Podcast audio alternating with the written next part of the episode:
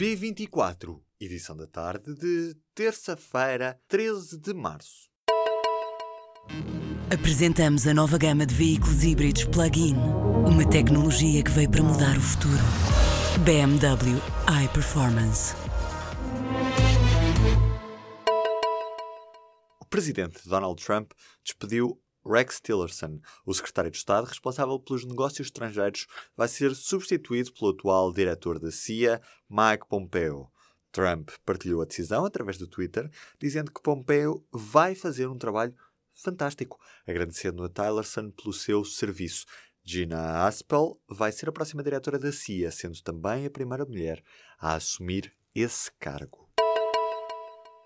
Uma das duas comissões do Congresso norte-americano que está a investigar as suspeitas de ligação entre a Rússia e a campanha de Donald Trump anunciou ontem, segunda-feira, que os trabalhos chegaram ao fim sem que tivesse sido encontrado nenhum indício de concluio. Este resultado é muito criticado pelos congressistas do Partido Democrata, que está em minoria na comissão.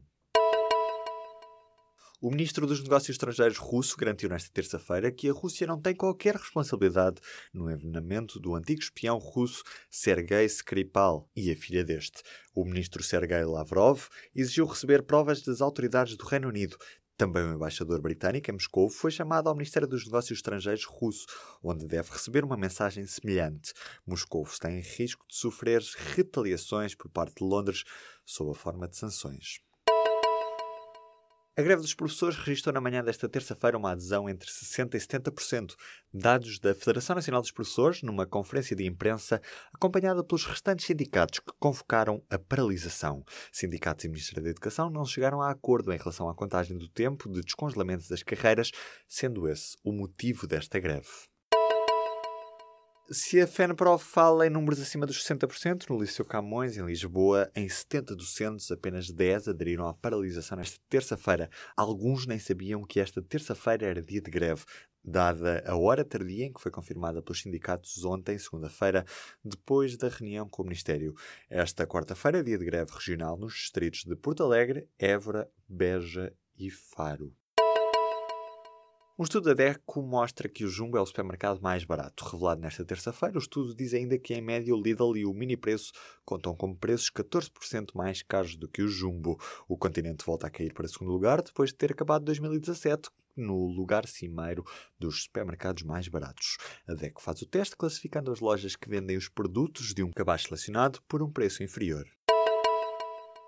A Organização para a Cooperação e Desenvolvimento Económico alertou nesta terça-feira para o risco de uma escalada das políticas comerciais proteccionistas para o investimento e os empregos. Isto apesar de ter revisto em altas previsões para o crescimento para a generalidade das economias do mundo, incluindo a dos Estados Unidos e a da zona euro. O crescimento mundial neste ano foi revisto de 3,7% para 3,9%, com a zona euro a ser uma das regiões do globo a surpreender pela positiva, diz a OCDE. O Presidente da República defendeu nesta terça-feira em Atenas que é no projeto europeu que se tem de lutar por um futuro melhor combatendo os nacionalismos, populismos e xenofobias. Marcelo Rebelo de Sousa disse ainda que Portugal e Grécia convergem em relação à conclusão da União Económica e Monetária e da União Bancária em matéria de migrações e de refugiados e também relativamente ao próximo quadro de financiamento da União Europeia. Declarações feitas na visita de dois dias e meio à Grécia. O Conselho Nacional de Ética para as Ciências da Vida deu parecer negativo ao projeto de lei do Partido Pessoas, Animais e Natureza que regula a morte medicamente assistida e que este ano deverá ser debatido no Parlamento. Este Conselho concluiu que o diploma não reúne as condições éticas para a emissão de parecer positivo. Já a Ordem dos Enfermeiros opôs-se ao projeto do Bloco de Esquerda por não apresentar maturidade. Um grupo de docentes e investigadores promoveu uma petição ao ponto-se à contratação e equiparação do ex-primeiro-ministro ao grau máximo de docente. Estes académicos exigem um esclarecimento público sobre a equiparação de Passos Coelho catedrático, o topo da carreira de docente universitário. Entre os promotores incluem-se o ex-deputado eleito pelo PS, Miguel Valde Almeida, o filósofo e cofundador do LIVRE, André Barata, ou o historiador Rui Bebiano.